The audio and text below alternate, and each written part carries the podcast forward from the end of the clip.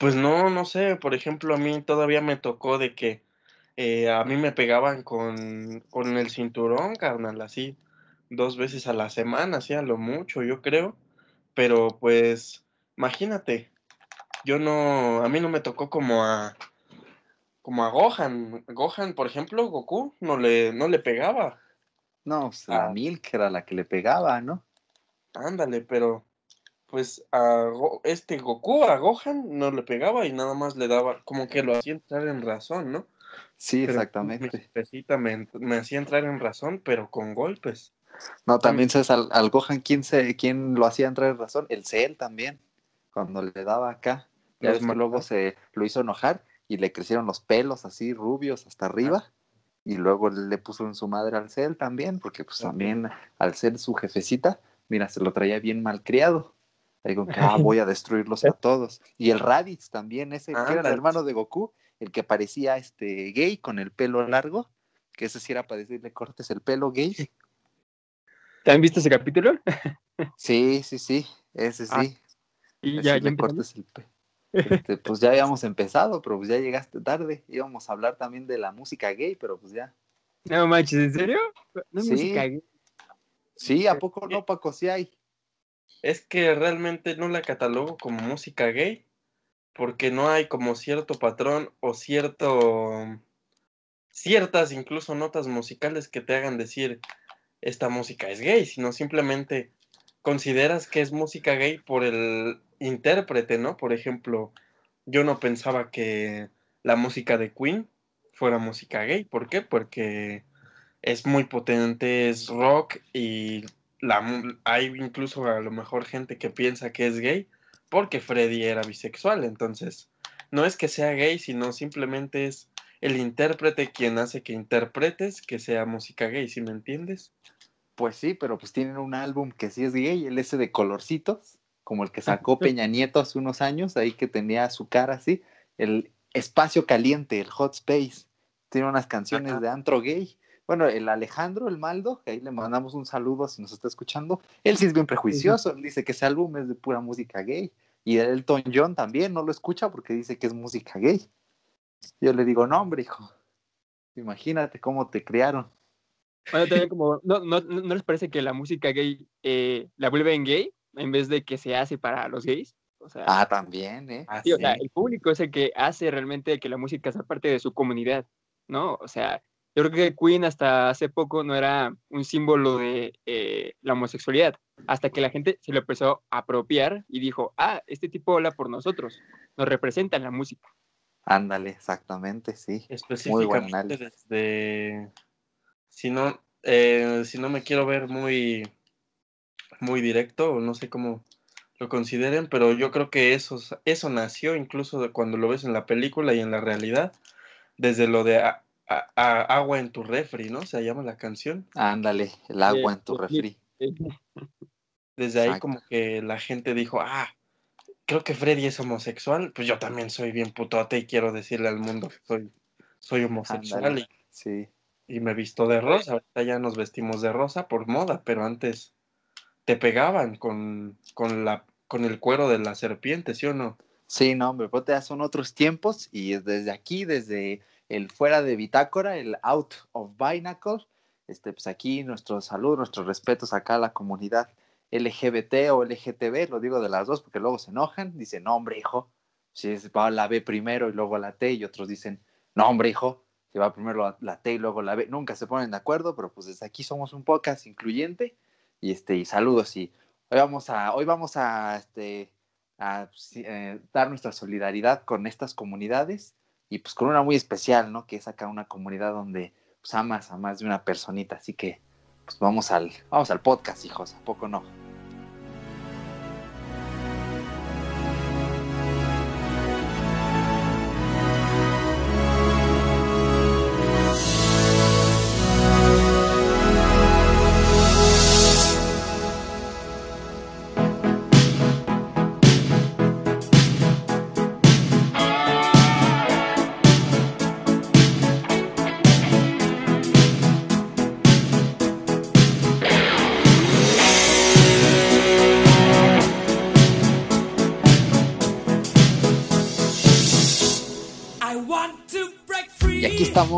Otra semanita más en su podcast Fuera de Bitácora.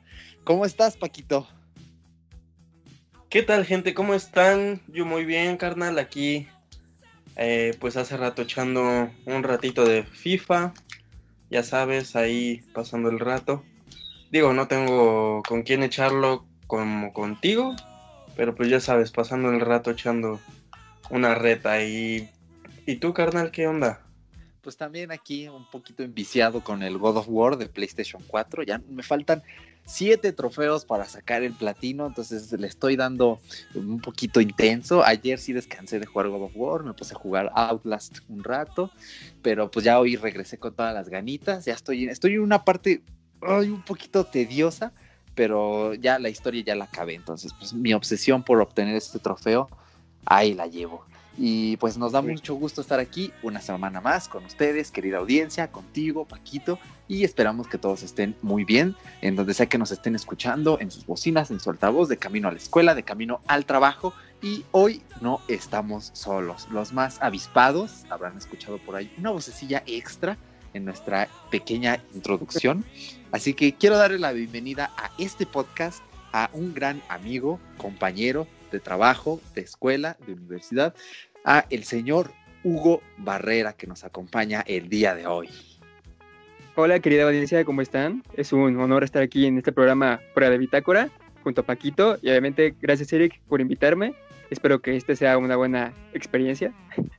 No, no, no, gracias a ti por estar aquí con nosotros. Y te hemos traído aquí porque hoy pues queremos hablar de un tema pues, un poquito controversial, un poquito desconocido, con base en un pequeño trabajo que hicimos en la universidad. Así que platícanos de qué va a ir este podcast, Huguito.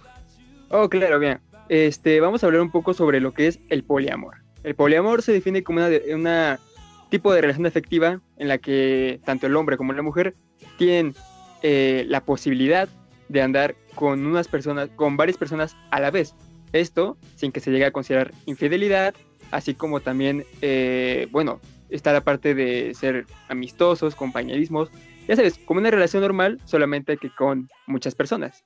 El, realmente es una, un tema bastante nuevo, la gente realmente no ha, ha, sabido como, eh, ¿cómo decirlo? E, es, un, es un tema que apenas va surgiendo debido a, la época en la que vivimos y que de hecho muchas veces se confunde con algo que se llama la poligamia, pero digamos que la poligamia es eh, una forma de relación igual de varias personas, solamente que el hombre, en este caso, eh, puede andar con muchas mujeres, ya sea por cuestiones de, de, deseo, cuestiones de poder, pero en el caso del poliamor es una propuesta occidental en la que tanto el hombre como la mujer tienen el derecho de andar con varias personas. Ahora les digo a ustedes, chicos, ¿ustedes piensan que se puede andar con más personas a la vez y sentir algo realmente genuino? Eh, Híjole, está un poquito... Es que es como cuestión ideológica y como base, pues los principios, pero yo creo que sí se puede. De hecho, algunas veces, digo, no actualmente, pero en alguna ocasión, en alguna relación que me conoció mi buen amigo Eric, yo salía con una chiquilla. Bueno, fue mi novia, ¿no? Pero después, este, pues ya saben, se cruzan por ahí nuevas historias y todo eso. Y yo decía, es como cuando empiezas como a volver a sentir cosas, te empiezas a como volver a enamorar. Y no sé, creo que para mí es hasta cierto punto válido, pero no, todavía no lo digiero del todo.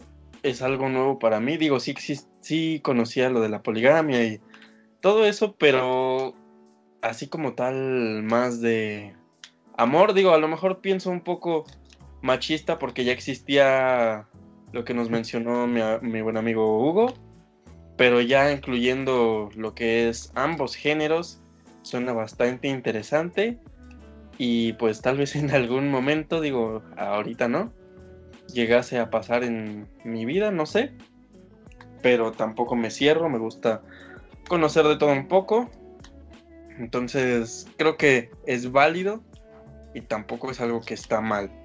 Pero la sociedad no lo va a ver de una forma correcta. ¿O tú qué piensas, Eric?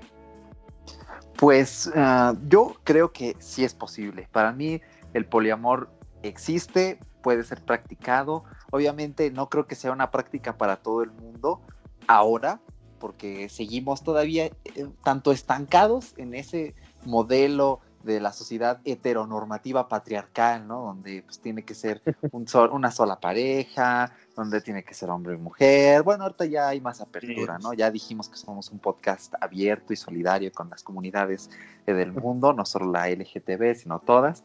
Y este, y creo que pues sí es una práctica aceptable. Yo pienso igual que, que Paco, si en algún punto tuviera una oportunidad de tener una relación así, pues tal vez sí la tendría, hay que ser, considero que hay que ser muy open-minded, hay que tener un, hay que trascender a un nuevo plano sobre nuestras concepciones del amor, pero sí, creo que existe, es algo que en su momento pues yo también inclusive practicaría. Y sobre la sociedad y su aceptación, yo creo que estamos en un punto donde puede ser introducida esta práctica, pero tampoco así del todo, ¿no? Vamos poco a poquito. Nosotros realizamos una investigación, una muy pequeña investigación en la universidad. Nos dieron unos resultados, pues, ahí bastante interesantes y pues quisiéramos compartirlos un poquito, darles a conocer qué opina esta comunidad de estudiantes. Así que, pues, platícanos un poquito, Huguito, ¿en qué, en qué basamos nuestra investigación? ¿Qué resultados obtuvimos? Bueno, eh, nuestra investigación consistió en unas encuestas en las cuales le preguntábamos a la gente de, a los estudiantes de enseñanza del inglés sobre sus experiencias amorosas o si tendrían una relación poliamorosa. Y los resultados realmente fueron bastante interesantes, ya que uno pensaría que este tipo de relaciones ahora son bastante, eh, ¿cómo decirlo? Bueno, eh, se están presentando de mayor, en mayor cantidad. Sin embargo, este, un gran número de, este, de estudiantes dijeron que no, no la practicarían. Casi un 70%, que nos deja con un 30% de gente que sí que querría esto. ¿Cuál es lo curioso? Que este 30% de tanto de hombres como mujeres fueron el mismo número. 30, o sea, 21 mujeres y 21 hombres sí practicarían una relación poliamorosa. Y fíjate que eh, ahorita que Paco mencionaba eso de que, bueno, el, el, pues sí, la practicaría, no, no se cierra nada hay que destacar mucho la importancia de la experiencia pasada, porque eh, lejos de una nueva experiencia que la gente pueda probar, también es una alternativa a, un sistema que o en la actualidad se está, pues sí, decayendo. O sea, el número de divorcios que está aumentando, las infidelidades son más constantes, esta onda de que la gente se anda cuestionando las cosas de la familia y el hacer una pareja, pues realmente son cosas que son eh, síntomas que requieren como que tratarse y el poliamor se presta como una solución a este tipo de cosas. Y bueno, no sé, Paco, tú dime si has tenido una relación eh, monogámica, digamos que un poco relacionada con este tipo de temas y que te harían, digamos, probar una relación poliamorosa. Eh, mira, fíjate que afortunadamente no he tenido relaciones malas, tampoco tóxicas, hasta ahora. Digo, por fortuna me han tocado buenas chicas, pero pues digo, hay muchas veces que no conocemos en su totalidad a las chicas, pero no sé, nada me ha orillado por el momento como para practicar una cosa tan. Bueno, no es nueva porque pues leí la investigación que me que, que se armaron y veo que es como un concepto que empezó a nacer desde el 2012, si no me equivoco, ¿no? Sí, Entonces, se podría decir que es hasta cierto punto nuevo, pero no tanto. Pero pues creo que, como te comentaba, amigo, eh, a, lo mejor en algún momento sí me, sí me, la, me la rifaría, pero no sé, no estoy... Es como de pensarse, o sea, te pones a cuestionar, digo, en mi caso me pongo a pensar en mi familia, en, digo, total, los principios, digo, existen, pero finalmente los principios son parte de uno, pero como son parte de uno mismo, pues puedes saberlos modificar hasta, cierto punto, ¿no? Por ejemplo, como lo que comentábamos al inicio. A lo mejor hace unos años, cuando éramos morrillos, pues eso de la homosexualidad como que decíamos, ¿qué, qué onda, no? Y ahorita ya lo vemos como, pues, normal, ¿no? Y digo, no tiene nada de malo, pero es, son cuestiones que vas hasta cierto punto aprendiendo y pues te abres y vas conociendo y te vas dando cuenta de que lo que te inculcaron o lo que conocías, pues se ha ido modificando por la misma sociedad. Y pues creo que eso es como que lo mismo, entonces creo que una relación de varias parejas y pues consentidas. Y aparte eh, se podría decir que consentidas en el consentimiento, pero también con sentimiento no sé si me entiendan, o sea, de que realmente quieras a esas dos, tres parejas que tienes y que ellos lo sepan, pues, bueno, más bien ellas lo sepan, lo hacen algo bastante interesante, hasta cierto punto creo que un poco caótico, pero pues sería cuestión de conocer la experiencia de alguien o alguien que nos platique qué, qué onda que ya, la, que ya lo haya vivido, ¿no creen? Eh, bueno, sí, realmente me, me, interesó mucho el punto que tocaste acerca de eh, bueno, eso sí, de que las demás personas lo sepan y así. Porque de hecho, ahorita acabo de acordarme de un dato muy curioso y muy chistoso que no sé si leíste tú, Paco. Eh, decía esto. Este, en la, en, los, en la época de del México antiguo, lo que hacían era que la sociedad, como tú sabes, se dividía entre ricos y pobres. O sea, era una sociedad de plebeyos y nobles, ¿no? Entonces, los nobles eran gente que de alguna forma buscaba casarse con la mayoría de gente, o sea, con muchas mujeres, para ir expandiendo su poder a otros imperios. Esto realmente pues, representaba una ganancia para ellos. Pero en cambio, los plebeyos, al no tener los mismos recursos, son gente este, pues, que se conforma con una pareja, ya que pues realmente tener más parejas no le representa más poder, sino más pobreza y, y tener que mantener a más gente. Y bueno, tomaba la llegada de los españoles y todo eso, pues se crea lo que llamamos como eh, la monogámica, la relación monogámica, que es la que conocemos actualmente, ¿no? Entonces, realmente la monogamia, chistosamente se podría decir que es como una, ahora sí que una característica de los pobres, pero bueno, es un dato... Ajá. Pasó, es un dato que me gustaría dejar ahí. Y también, eh, qué bueno que tocas el tema de la familia, porque también Eric tocó mucho ese tema en la investigación. Eric, ¿puedes decirnos algo sobre eso? Déjame, déjame. Sí, la familia. De volada. ah, sí, sí, de la monogamia, creo que ya incluso con este concepto nuevo, bueno, para mí es nuevo. Todavía digo, ah, no manches. Este, creo que la monogamia es como ya obsoleto, por así decirlo. Puede ser, pero quizá no obsoleto. Antes de pasar a ese punto, eh, sí, sobre la familia. La familia tiene un peso enorme, enorme.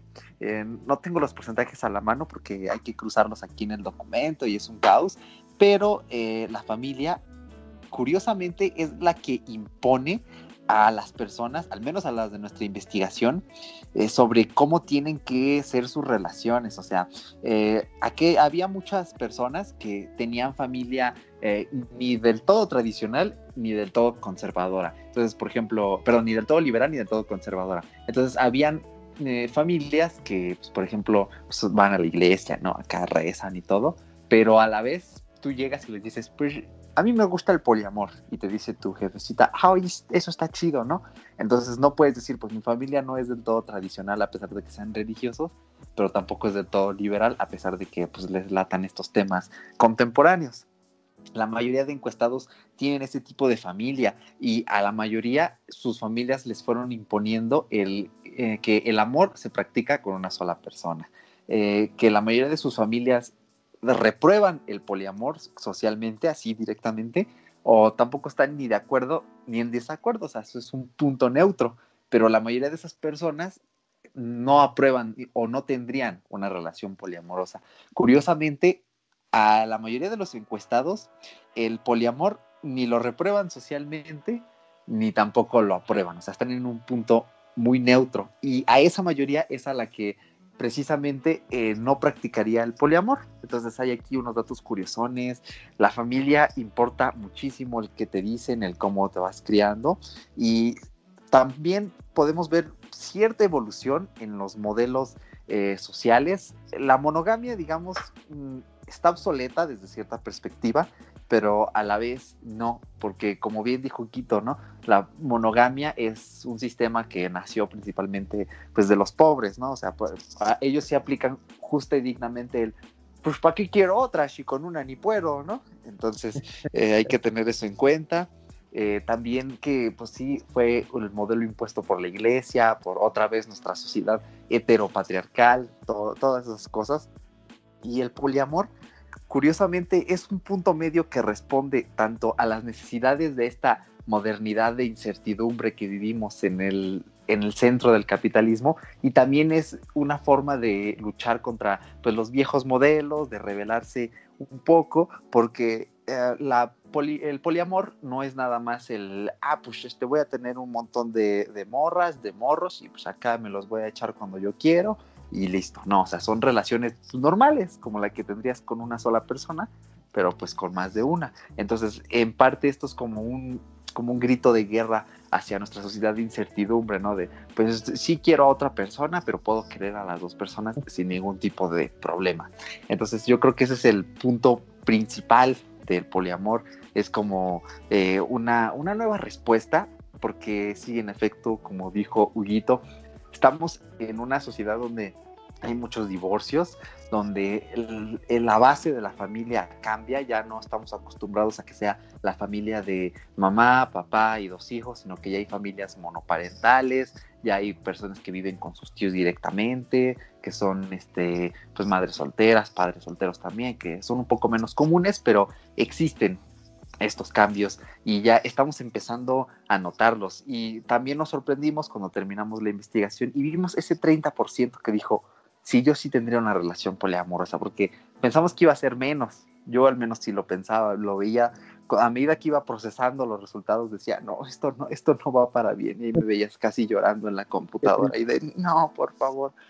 Y también yo pensaba que no iba a haber ni una sola persona, ni un solo encuestado que eh, dijera que ha tenido una relación poliamorosa. Y curiosamente, el 4% de los encuestados sí han tenido una relación poliamorosa, para mi sorpresa, he de aclararlo, porque yo sí estaba un poco pesimista. Nosotros hicimos nuestra investigación a estudiantes de enseñanza del inglés, que pues, estudian para ser docentes en este idioma, y lo hicimos porque no queríamos a gente tan chaira como los de las ciencias sociales, que, que, nosotros pues sí somos muy chairos. Yo creo que si hiciéramos encuestas en una carrera chaira, tendríamos unos resultados a lo mejor no diametralmente opuestos, pero sí diferentes. A lo mismo que si nos vamos a unas carreras pues más acá, menos relacionados con lo humano, ¿no? O sea, llámense matemáticas, eh, quizá química, inclusive puede ser que hasta medicina. Entonces, esto es como nuestro precepto, porque quisimos acercar nuestra investigación a qué diría una persona normal, a la persona normal que no es tan chaira, que tampoco está tan alejada de la sociedad, a lo que sería así como el, pues, lo, normal, ¿no? Entonces, ahora me gustaría preguntarles, no, solo a ustedes, chicos, sino también al público en general, que nos dejen en un comentario por ahí si tendrían su relación poliamorosa, qué piensan al respecto. Y ahora a ustedes, me gustaría preguntarles, ¿cuáles creen que son los principales impedimentos para que la gente así en general diga, pues sí, yo sí veo bien el poliamor, pues sí, inclusive yo tendría una relación poliamorosa. A ver, vamos a empezar contigo, Paquito. Em, pues mira, yo creo que, como habías dicho, el principal impedimento yo creo que serían las familias, ¿no? ¿Por qué? Pues porque mm, estamos acostumbrados al estereotipo y digo, no es malo, al estereotipo de hombre y mujer y ya. Y si falla algo, échenle ganas y si están casados, échenle el doble de ganas y si no, pues ya, ¿no? Pero, pues sí, creo que es el principal factor de el impedimento y tampoco, y también creo que es la difícil aceptación de la sociedad misma. Digo, a pesar de que actualmente en el siglo XXI tenemos una mentalidad un poco más abierta, un, tanto diferente, podría ser funcional, pero digo, existen todo tipo de personas, desde las personas que viven en la, iglesia, y, y, si tú le dices a alguien, yo creo que alguien que se dedica a la iglesia o va mucho a la iglesia, a lo mejor te va a decir, no, es que, oye, no, no puede ser y así. Pero pues está bien, tampoco es como que tenga una idea errónea porque pues cada quien piensa diferente y todos creemos tener la razón, ¿no?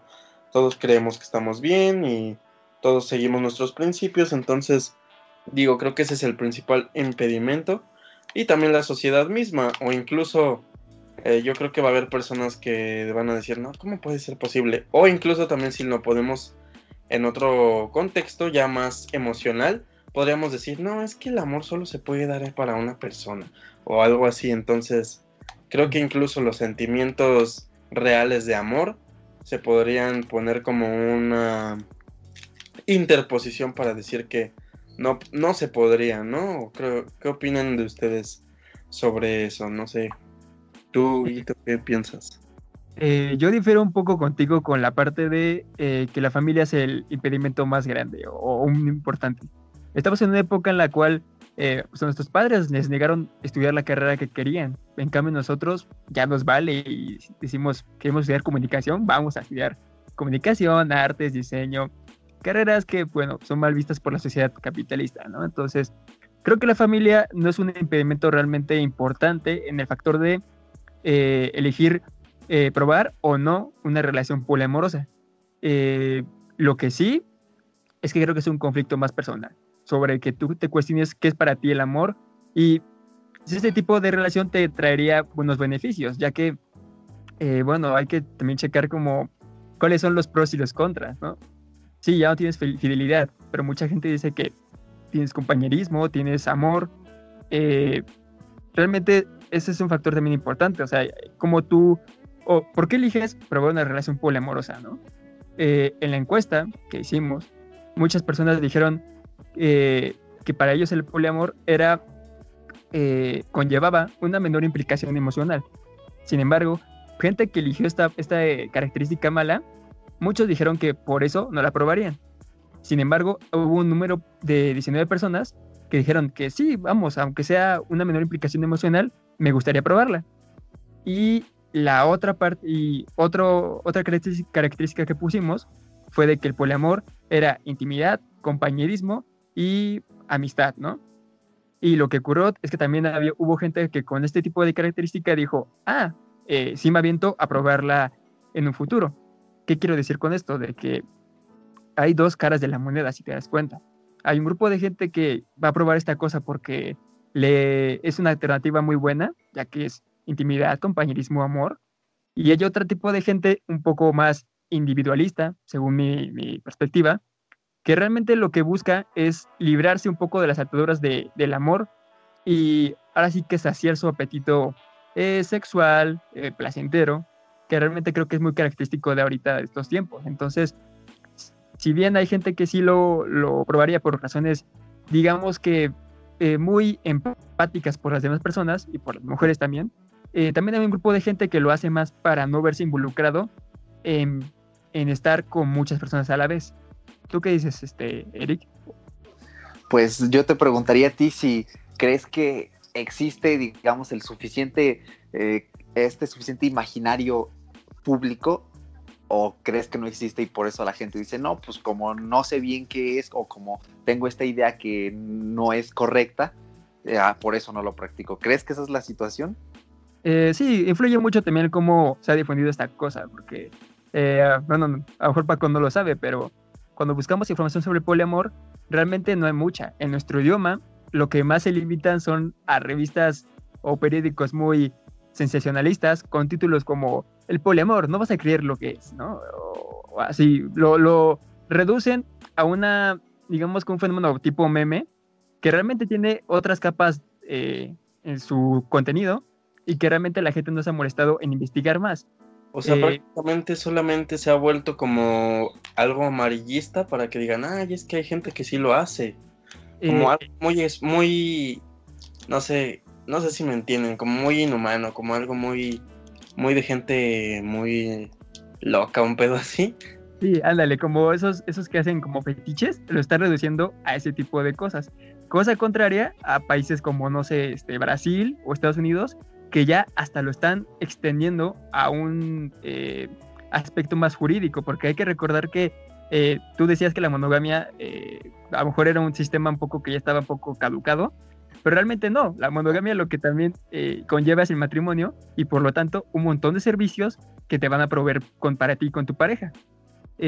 cosa que en el poliamor no está contemplada, porque también se imaginan un poliamor, pero un matrimonio poliamoroso, o sea, igual amarrarte a un grupo de personas, pero que ese grupo de personas sean ya tu sustento. O sea, y estamos hablando de un poliamor más eh, formal, irónicamente, a pesar de que la gente lo quiera encasillar en que es algo menos serio. Exactamente, y también quiero hacer la aclaración de que el poliamor no es que tú, o sea, tú como individuo, estés en un grupo que seas pareja de cinco personas y que es, entre esas cinco personas sean parejas unas de la otra. No, el poliamor es que, por ejemplo, tú tienes una relación con una persona, ¿no? Pero digamos que a la vez a ti te gusta otra persona. Entonces le dices a tu persona uno, oye, pues ¿qué crees? Es que me late, ¿no? Entonces, este, ¿me das permiso? Y te dice, sí, ándale, cámara. Y la otra persona también le dices, pues ¿qué crees? Que yo sí te quiero, pero pues también acá tengo a otra persona. Entonces te rifas conmigo y te dice, ah, sí, cámara, no tengo bronca. Es una modalidad, pero a la vez, digamos, tu relación uno te puede decir, ah, es que ¿qué crees? Que a mí me empezó a gustar este. Entonces me das chance y tú le dices, ah, cámara, ¿cómo no? Y que esa persona también tenga su otra relación, pero que tú no estés eh, relacionado con la relación de esa primera relación, que sea algo aparte, tú estés con estas dos personas y punto. O también hay, puede ser que sí estés en un grupo de tres personas, que entre las tres eh, se quieran, pueden ser pues no, tres mujeres, tres hombres, eh, dos mujeres y un hombre, dos hombres y una mujer, que todos se quieran al mismo tiempo, o que sean más, inclusive cuatro, cinco, seis personas, así que se quieran entre todos, puede ser. O, si no, ajá, inclusive hasta ocho, y que además, este, pues cada quien tenga ahí como sus entreramas, ¿no? De sus relaciones, o sea, también puede haber una relación principal y de ahí que se vayan, pues distribuyendo, ¿no? Ah, pues ya aquí esta persona tiene a esta, pero también tiene a esta otra. Entonces hay que hacer la aclaración también para que la gente no se nos confunda y pues que también piensen, ¿no? Que, ah, pues yo no puedo practicar el poliamor pues, porque, pues qué tal que tengo una morra y esa morra quiere otro morro, pero pues yo no puedo querer ese morro porque a mí nada más me gustan las morras, ¿no? No, o sea, puedes tú nada más estar con tu morra y que tu morra tenga otro morro y tú pues, ahí te quedas en el aire, o sea, así es como puede ser también. Pero ¿sabes? también, creo que surgen las situaciones como de, digo, se me figuró mucho a, a esta serie, la de Black Mirror, en donde existe un sistema para... Creo que no sé si han visto ese capítulo donde está un sistema que los hace como buscar el amor verdadero y que tienen como están como con un perfil de Facebook. y hay, DJ, ¿Cómo, cómo? DJ, así se llama el capítulo, ¿no? Ándale, ajá y están como con un logaritmo de que a mí me gusta el rock. No, pues que a esta morra también le gusta el rock y así. Entonces creo que se me hizo muy chistoso, se me hizo como muy parecido, pero yo creo que existí, digo, me puse como en los zapatos de alguien por ahí en el mundo, que existe alguna situación así como de, es que me quiero esta morra, pero esta la quiero también, pero esta también. Pongamos que son tres, ¿no?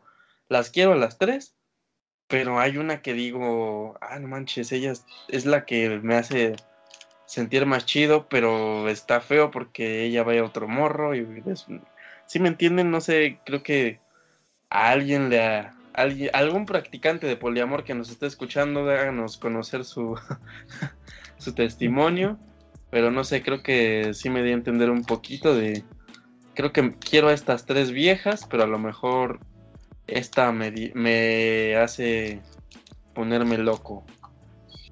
Eh, justamente había, bueno, hace unos días estaba escuchando un podcast de un youtuber muy bueno que les recomiendo, que se llama Esquizofrenia Natural, y él subiría un eh, podcast en el que trató el tema de el amor en la posmodernidad. Entonces, en ese podcast hubo una parte que me gustó mucho porque dijo que eh, ahorita eh, la gente está siendo reducida a mercancías, a productos, ¿va?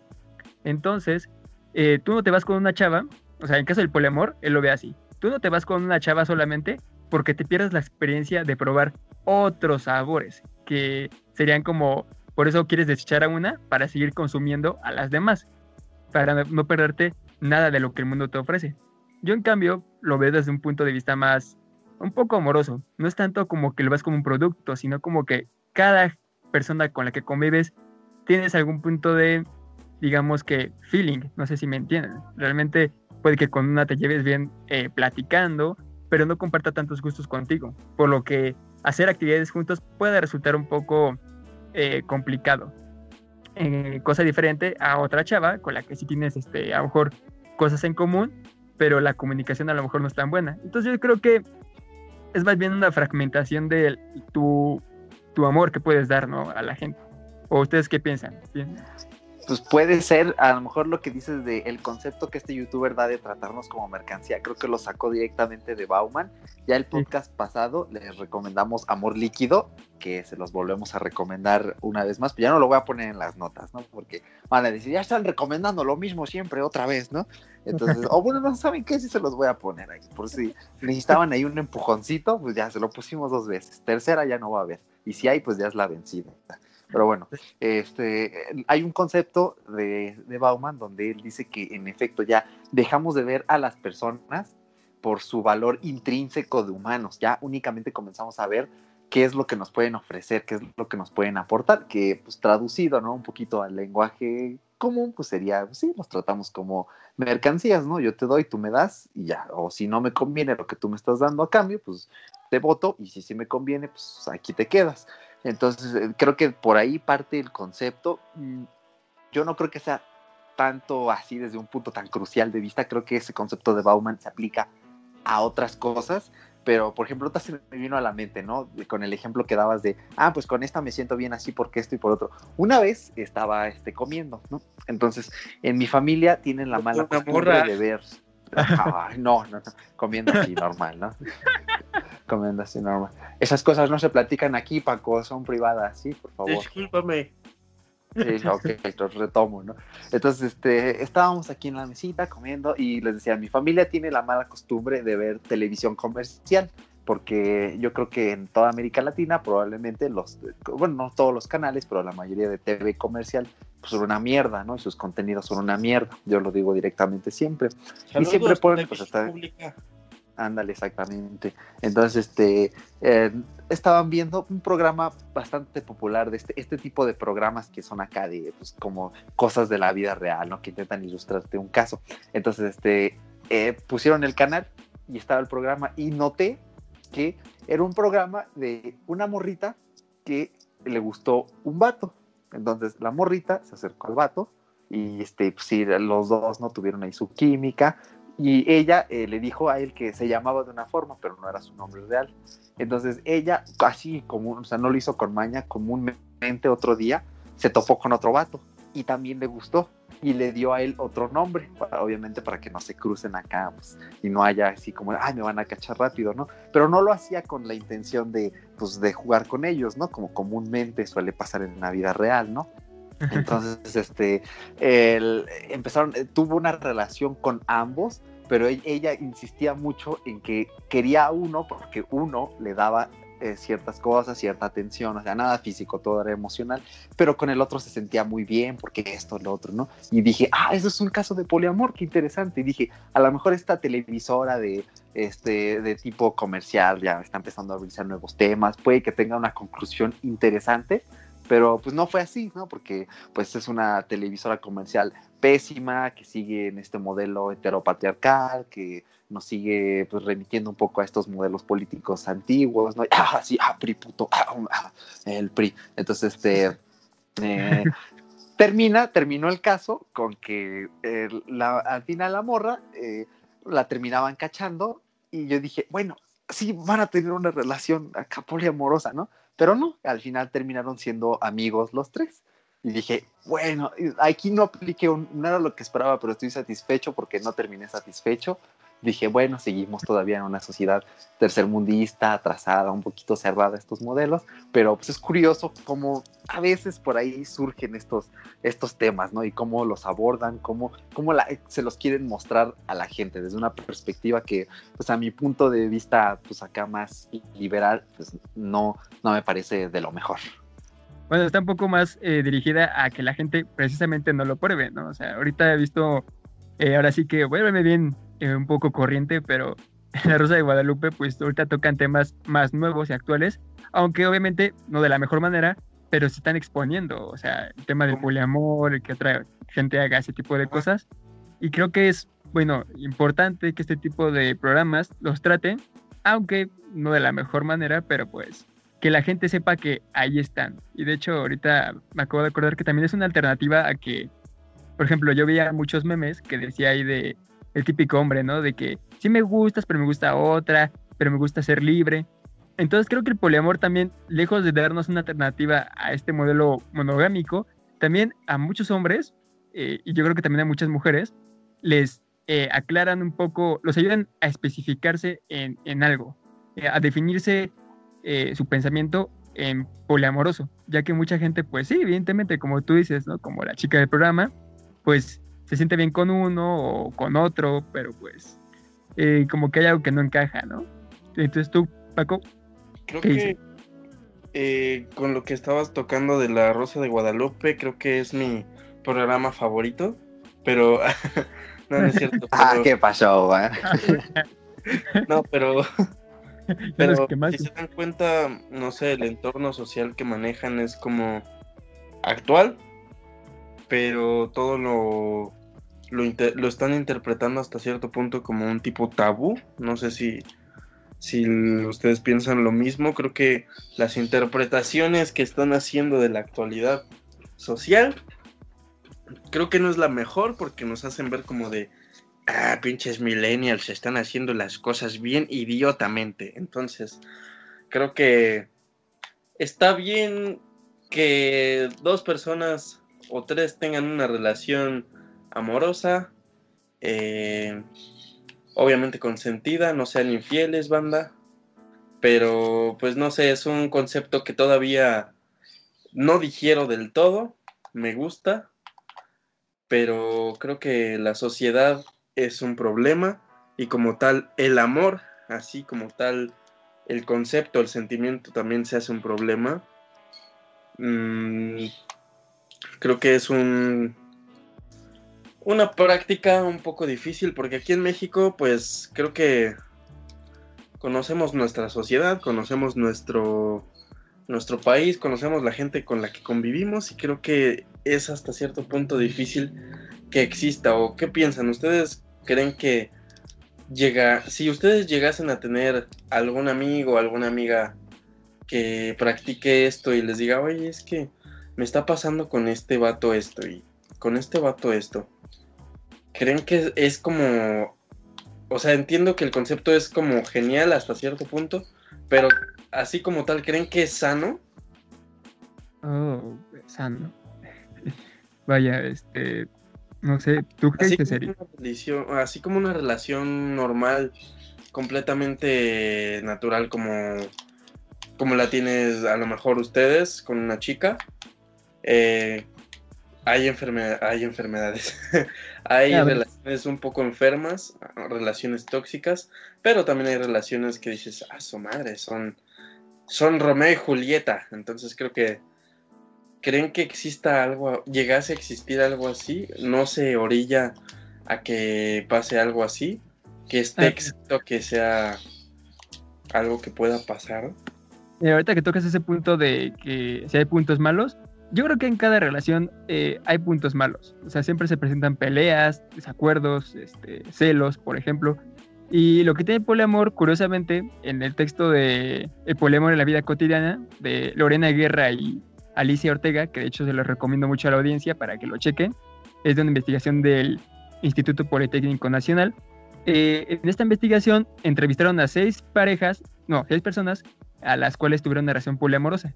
Y curiosamente, a pesar de que muchas decidieron salir de este tipo de sistema entre celos, relaciones tóxicas y eh, digamos como que como que la gente te está amarrando, en el, en el poliamor eh, sí encontraron una libertad, se liberaron un poco de los celos, pero se encontraron con otro tipo de problemas, los cuales pues vendrían siendo un poco la indefinición, el no poder eh, tener voz para decirle a la gente que te incomoda, porque al fin y al cabo pues si tienen, están en su derecho de hablar con quien quieran, ¿no? Entonces, tú los celos ahí los tienes realmente prohibidos.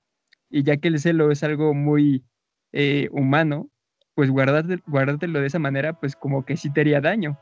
Y no recuerdo bien cuántos problemas había más, pero eso voy. Yo creo que eh, la alternativa sí va en cuestión de eh, darle eso, ¿no? Otra opción a la gente, pero no de eh, liberar a la gente de ese tipo de errores que se cometieron en la, en la, monogamia. Yo creo que en cada relación hay un poco de oscuridad, ¿no?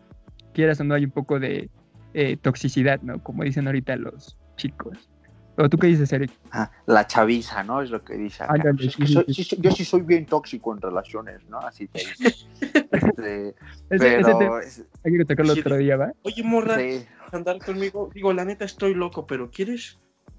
Ah, y la morra, ¿no? Ah, sí, cómo no, hijo, ¿no? Acá, que en este mundo raro que a veces vivimos, que si te planteas, ah, o que ves que se pelean todo el tiempo, ¿no? Y es así como de, pues, pues, pues pues ya déjense tantito, ¿no? O sea, tampoco así, pero pues dense un descanso, ¿no? Y siguen en las mismas, ¿no? Conocemos gente así, todos conocemos a gente así, no vamos a señalar a nadie, pero sí, Hugo tiene razón, en cada relación siempre hay un, hay un punto de fricción y el poliamor sí, en efecto, es que el poliamor es tal cual lo que conocemos ahora, pero con más personas y que esté consentido entre todas. Yo creo que hay que empezar por eso. Entonces, para responderte, Paco, yo diría que sí es algo, algo sano, siempre y cuando se conciba, ¿no? Se apacigüe entre todas las partes esta, esta duda.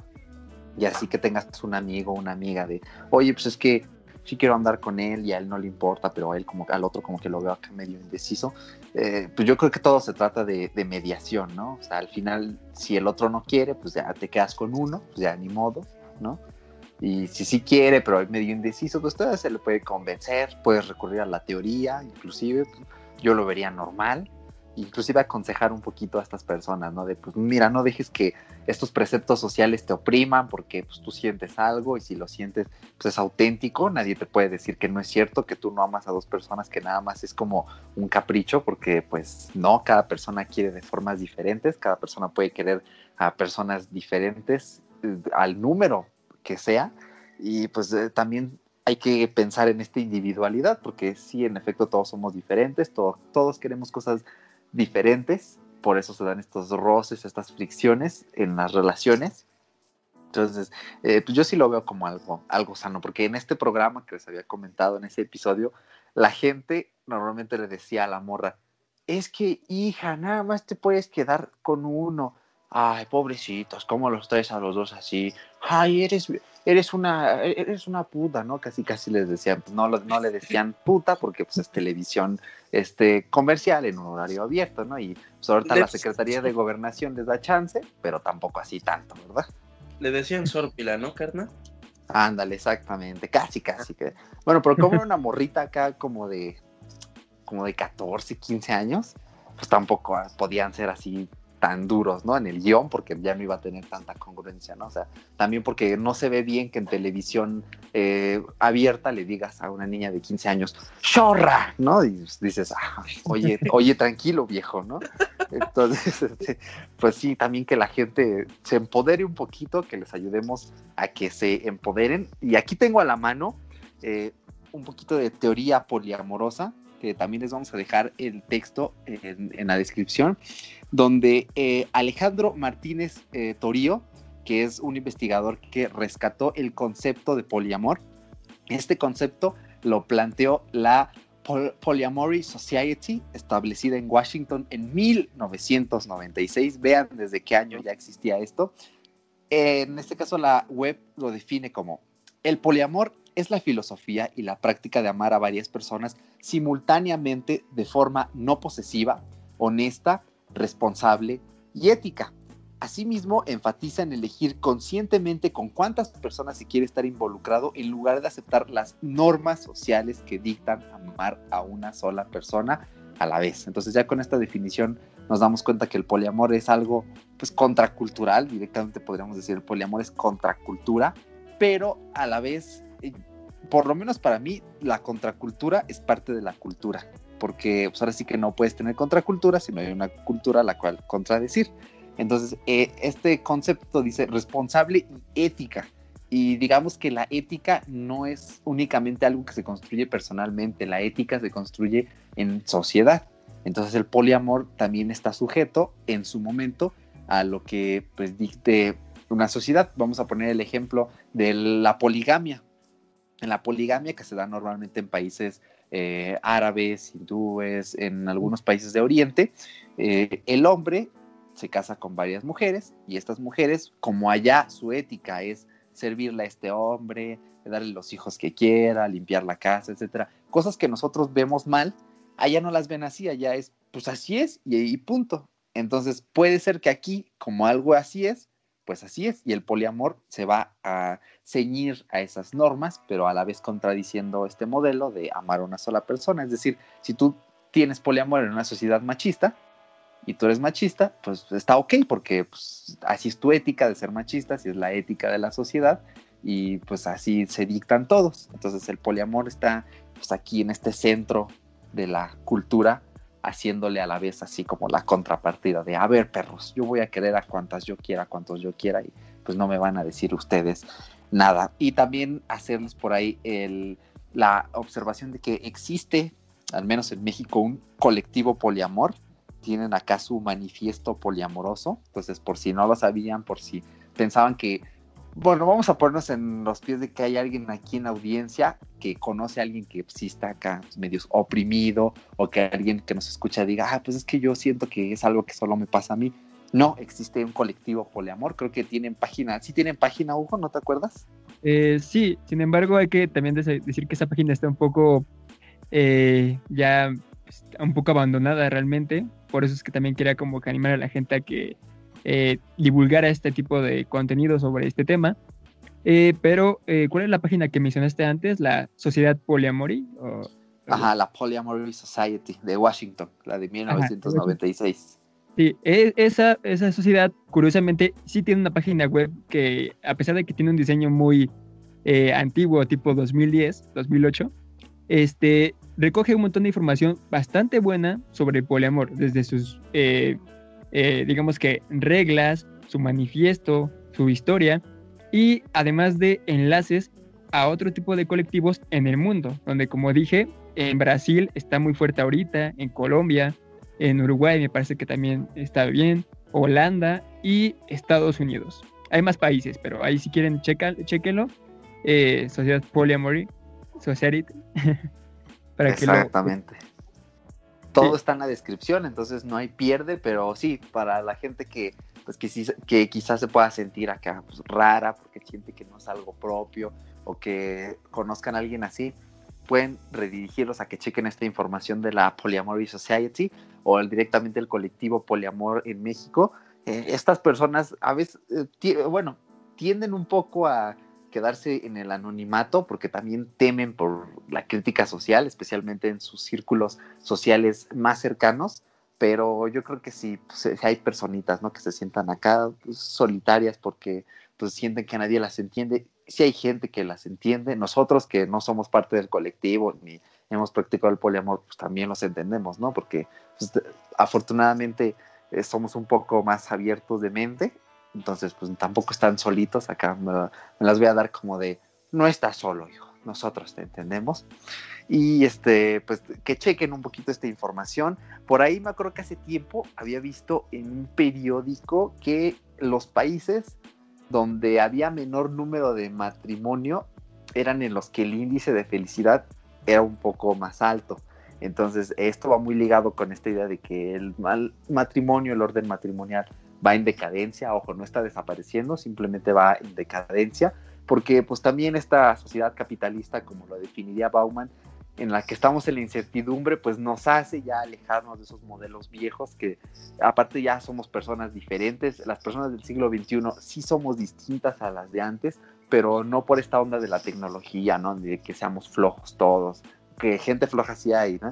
Pero es diferente porque ya tenemos un enfoque distinto y es lo que nos ha llevado todo este orden, ¿no? Todos estos años, las guerras, todo eso nos ha forjado pues este camino que no, no, no podemos cambiar directamente, pero sí pues, forjar nosotros uno mismo. Entonces estamos intentando forjar en ustedes pues, una idea de empatía, de solidaridad con el poliamor, que sepan qué es, también pues para que no le tengan miedo después, el poliamor no muerde, entonces pues también acá no se nos, no se nos espanten. Y sí los invitamos a que revisen un poquito de esta información, a que se documenten, porque es muy importante que haya difusión y que creemos más literatura. Nosotros pues creamos esta investigación con el fin de comenzar a esta concientización, aunque sea así en un círculo pequeñito, en una universidad, en una facultad que no tiene un gran peso así en el mundo, pero pues es nuestra forma de aportar y vamos a seguir con esto. Y si conocen a alguien que haya practicado el poliamor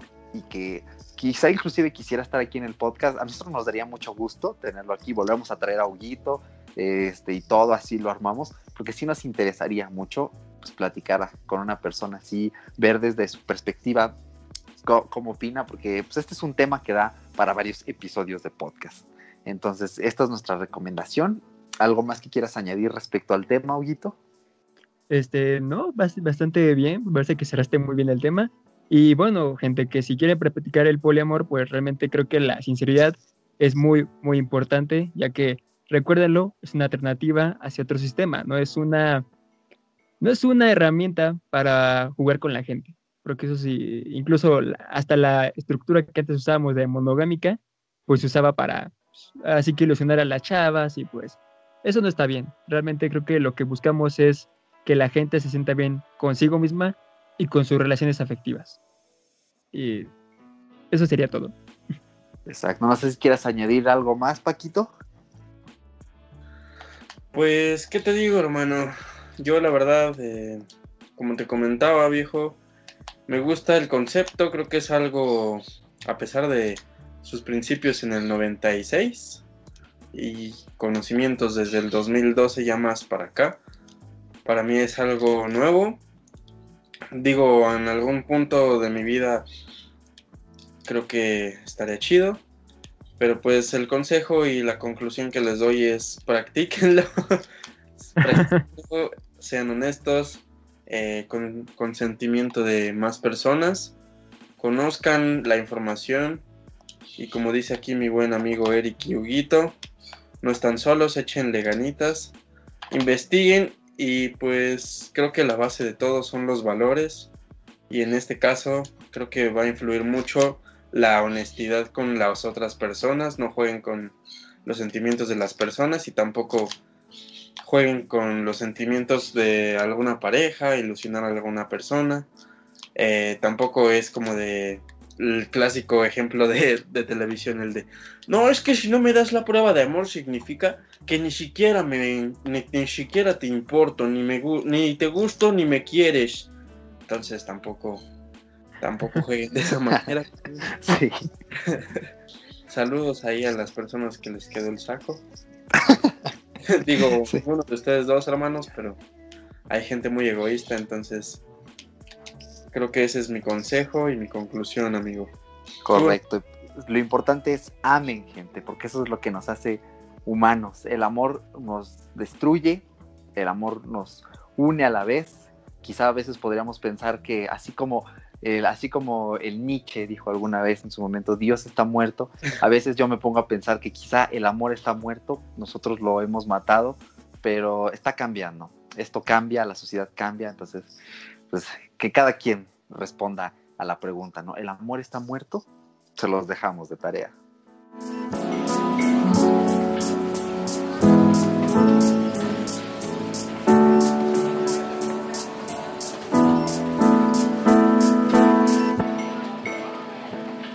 Y bueno, antes de despedirnos, no nos vamos sin antes darles una recomendación, la recomendación semanal. Eh, no vamos a darles recomendaciones de, ah, esta película habla del poliamor. No, todo es abierto. Bueno, o sea, Paco, Hugo quieren darles ahí una recomendación ligada, pues está ok. Pero pues a ver, chicos, ¿tienen algo para recomendarle al público? Este, recomiendo lo que sea, o sea, puedo recomendar un libro. Sí, lo que tú quieras, lo que te guste. Lo bueno de decirle a los invitados que traigan recomendaciones es que pues amplían un poco nuestra visión tanto la de Paco y mía y también pues la del público. Así que tú échale. Bueno, en cuestión de películas, les recomiendo la película mexicana Cuatro Lunas, una película del 2015, bastante buena, que eh, se sale de este tipo de películas eh, del LGBT que tratan el tema de una manera muy violenta, de que los gays eran abusados. Esta película lo que tiene es que te, te sitúa en un México más moderno, que realmente pues a muchos nos vendría a ver y realmente te hace pensar que el amor no es muy diferente en cuanto a los homosexuales o heterosexuales. Realmente todos somos humanos y lo sentimos de la misma manera. Es una película de cuatro historias de hombres en diferentes etapas de sus vidas que tienen relaciones obviamente con otros hombres y realmente está muy buena. Creo que es una de las mejores películas mexicanas que se han hecho eh, en el cine contemporáneo, ahí para que la chequen. Eh, otro, otra, un, en cuestión de cuentos, les recomiendo el cuento Tripas, de un libro de David Leitch, el mismo, que dirigió la película de El Club de la Lucha. Eh, es un cuento bastante morboso, está bastante fuerte. Les recomiendo la, la narración que hizo el youtuber Quetzal en su canal, ya, para, ya que lo interpreta de manera muy sublime para que lo chequen. Es un cuento bastante gore, ahí por si quieren un día espantar a sus amigos, ahí se los dejo. Y ya para cerrar mi recomendación, les recomiendo la canción Juego Mental de el rapero mexicano Santa RM en colaboración con Chris, Rico y Santa Flow, ya que este tema, Juego Mental, trata el tema de la, del poliamor precisamente y realmente creo que lo plasma de buena manera, ¿no? Trata el tema de una mujer que tiene relaciones con tres chicos. Y realmente, en especial los primeros versos y los últimos, me parecen de los más eh, importantes en la canción. Así que ahí se los dejo por si quieren checarlo. Muy buena recomendación, mi amigo Huguito. Esa canción es muy buena, yo la conozco. Está muy, está muy chido lira, como dicen la, la chaviza, como dice la gente de, de la, y, pues yo les quiero brindar una grandiosa recomendación. Creo que es algo que en lo personal me ha marcado eh, desde que conozco lo que les voy a comentar en este momento. Pues hasta la fecha y desde que lo conocí desde hace unos dos, tres añitos, me ha sido bastante útil. Y pues es un álbum que se llama Vida del 2010 del grandioso rapero Cancerbero. Es un álbum que tiene un impacto social muy, muy cabrón. Tiene unas letras épicas. Y eh, entre estas canciones les recomiendo principalmente la canción se llama... Ah, ay, no recuerdo el nombre. Se llama Y la felicidad que entonces esta canción es, es bastante épica, es muy fuerte, te da como un grandioso mensaje eh, de dónde quedaron las cosas chidas, este, hasta incluso dónde quedaron los valores, ¿no? Desde, no sé, desde dónde quedó cuando la gente se, se veía por la calle y se saludaba. Hoy en, la, hoy en día la gente se ve en la calle y no se dice absolutamente nada. Entonces como que te deja una enseñanza por ahí pues bastante buena, digo, a mi parecer creo que es algo grandioso y también les recomiendo la canción de ese mismo álbum de vida, eh, se llama, permítanme aquí tengo el nombre, se llama Hace falta soñar, prácticamente creo que te da como un, un impacto cuando lees esta grandiosa letra, cuando la escuchas, te da pues pauta que hagas las cosas, lo que te gusta, que le eches ganas, que no te desanimes. Todo ese tipo de cosillas creo que es hace falta que alguien te dé como ánimos alguna vez y esta vez Cancerbero hace ocho años, casi nueve, se aventó esta grandiosa y épica letra, entonces chequenla por ahí, creo que no se van a arrepentir. Tú, mi buen Eric, pues eh, retomando un poquito lo que dijiste, ¿no? De, este, de esta distancia social, de que la gente se ve y no se saluda. Yo les voy a recomendar una película que me enamoró, me encantó. Yo la vi y dije, wow, qué obra maestra. Se llama Contacto.